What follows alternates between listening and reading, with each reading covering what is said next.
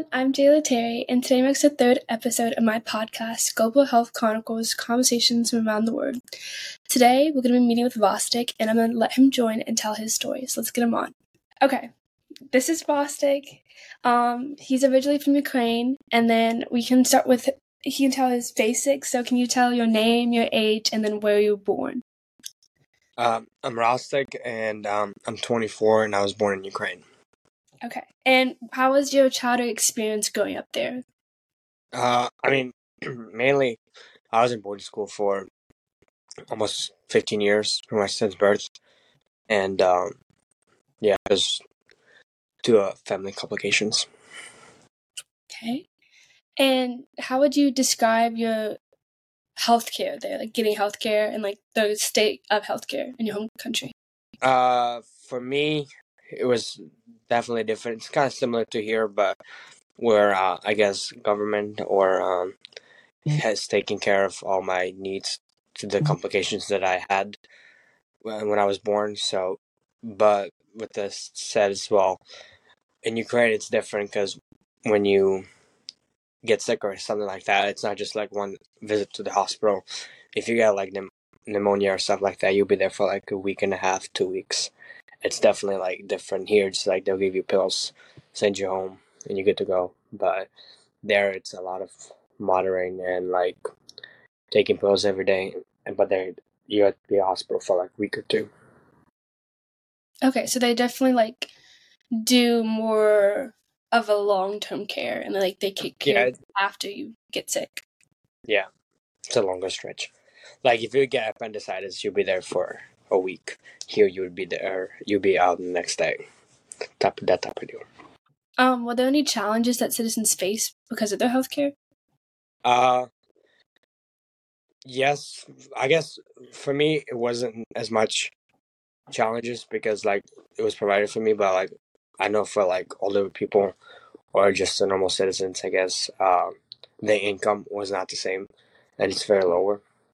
Like their income is for us, if we do like citizen like senior payment down, like payments for them would be like seventy dollars a month.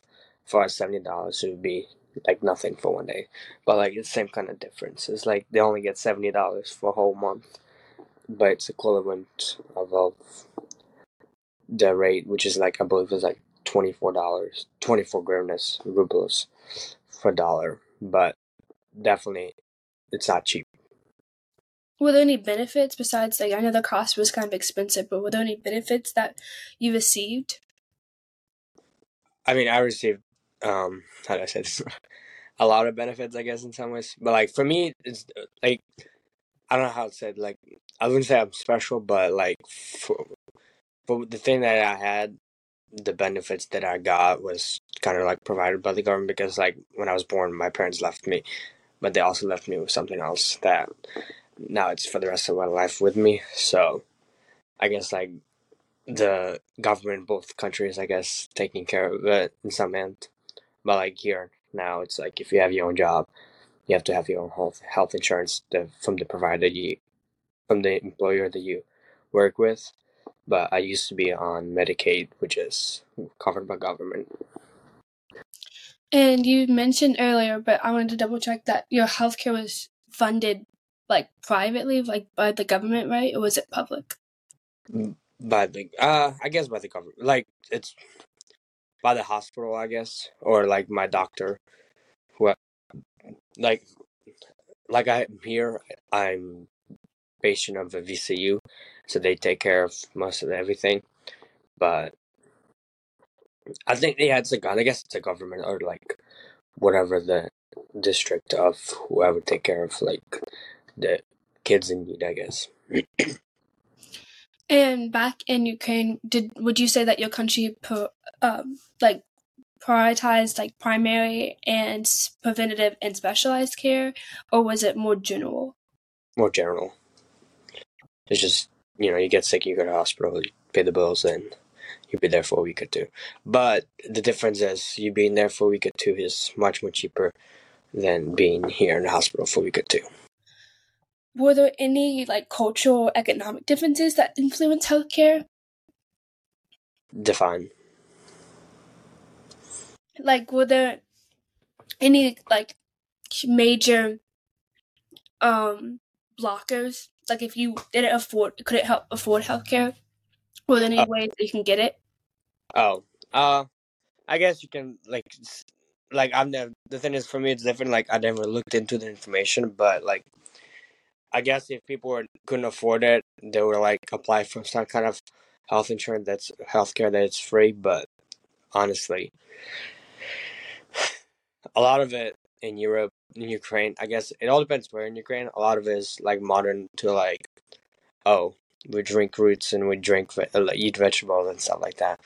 And over time we get better. But if it was like surgery wise, um, or like any prolonged activities, honestly, I wouldn't. I don't have a co- comment on that. Okay, and do you know if there was any like programs that would help the less fortunate access healthcare? I believe there are some, yes, for sure, but can I name them? No. And now that you live in the United States, like, do you see any major differences between the U.S. healthcare system and then where you lived?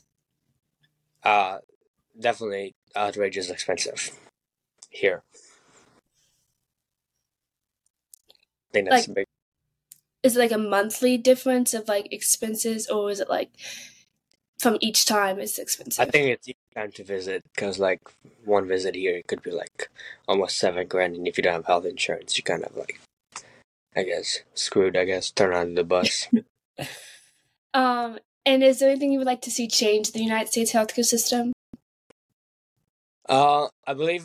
I mean, from I feel like the cost should be lower because like we are charging so much money for pills that are made, but then you have health insurance who reduces the amount. So there's like no win-win-win loss type of deal. Like you, don't win and you don't lose kind of type of deal because it costs like if you don't have health insurance, it costs like three thousand dollars for thirty pills. And if you have health insurance, it's free. So like, who's actually like? Yeah, I understand that, you know, taxes paid for and everything, but at the same time, like, why would you charge so much for something that is kind of primarily need for those people?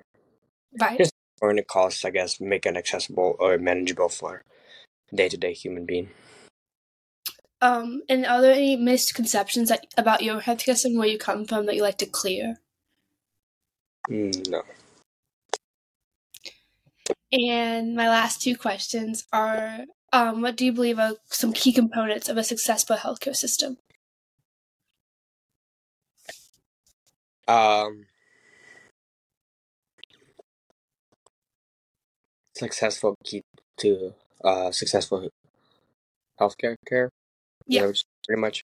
Um, honestly, it's just more of a day to day basis of like having easy access, but also like